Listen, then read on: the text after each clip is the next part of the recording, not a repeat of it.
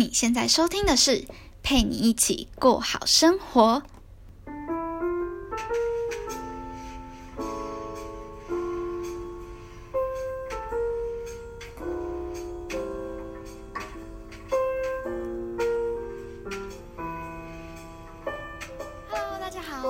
今天节目的主持人佩君。如果你是第一次收听我节目的朋友，你们好。这个节目主要是分享一些个人品牌经营的看法，以及大学生可能遇到的问题等等。如果你对这样子的主题有兴趣的话，欢迎按下追踪，才不会错过任何新资讯哦。现在是除夕夜晚上十一点四十分，通常这个时候大家都在打牌、打麻将等等的。那往年的我也一样，但我希望今年的我可以更好。所以选择在这一天的晚上录这支音频，虽然不知道何时会被我播在社群媒体上，但我希望可以透过这个方式告诉大家，陪伴大家。我口中说的找到热爱，并且义无反顾的追求，并不是只出一张嘴，而是我自己也站在第一线努力执行当中。当然不是除夕夜工作就代表着什么，而是大家都在玩乐时，你也能选择继续为目标前进奋斗，这或许才代表什么。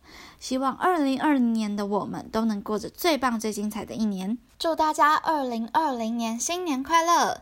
好，回到我们今天要分享的主题，是大家敲碗很久的第三名：消费商的兴起以及现金回馈的风潮。可能大家对这部分产生比较多的好奇和疑问，是因为我们此时此刻就身处和面临这样子的环境。那今天主题我一样会分成两部分，解释消费商，然后再解释现金回馈。首先，消费商到底是指消费者还是商人呢？那这就要提到我们这几年常听到的共享经济这个名词。共享经济就是把好的商机。介绍和分享给别人，然后我们可以从中获得相对应的报酬。比方说，我们都知道搭 Uber 或者是叫 f o o p a n d a 都会有分享的优惠券。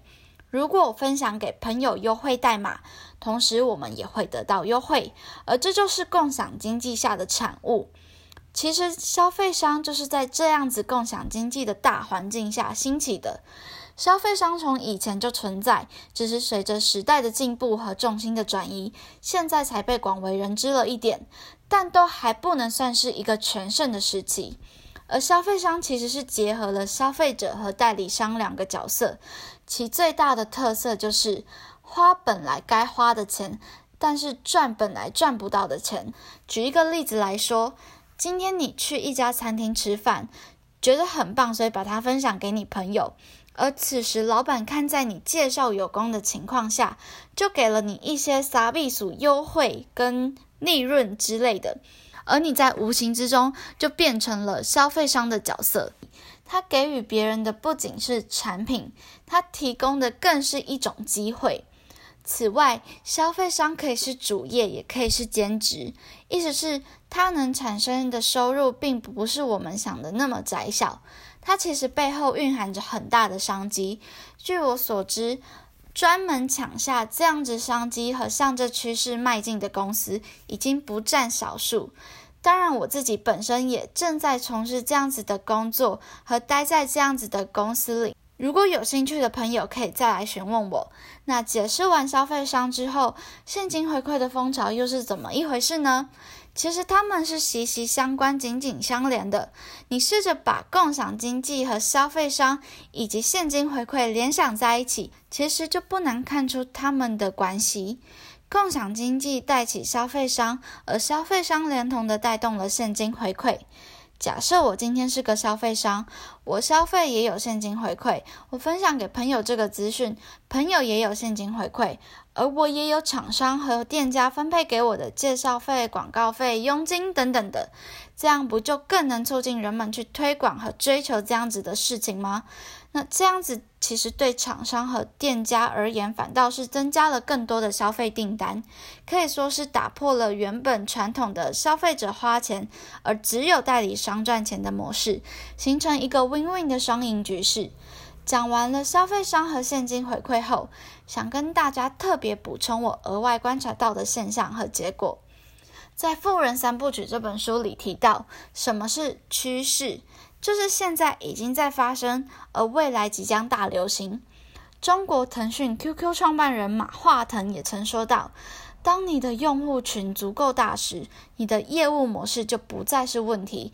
也就是说，你拥有的消费族群够大，你卖的任何产品都赚钱。”而现实生活中，没有人不是消费者，消费商就是结合了广大的消费族群，这也就可以推敲，消费商其实在未来就会形成一种趋势。如果你也认同我说的，那么或许你从现在开始就应该往这方面开始投资和开始着手进行些什么，才不会等它真正形成了一个流行和趋势之后，再进入这样子的市场。并且更难抢下这样子的商机。以上是我今天分享的主题，解释了这么多。如果你对消费商也有兴趣，欢迎私讯我询问更详细的工作内容。如果对你有帮助的话，那麻烦帮我分享给你喜欢的人，让他们跟着你一起进步。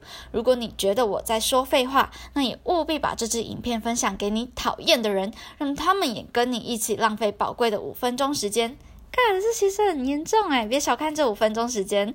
好了，那不论如何，都谢谢你今天的收听，我们下次见，拜拜。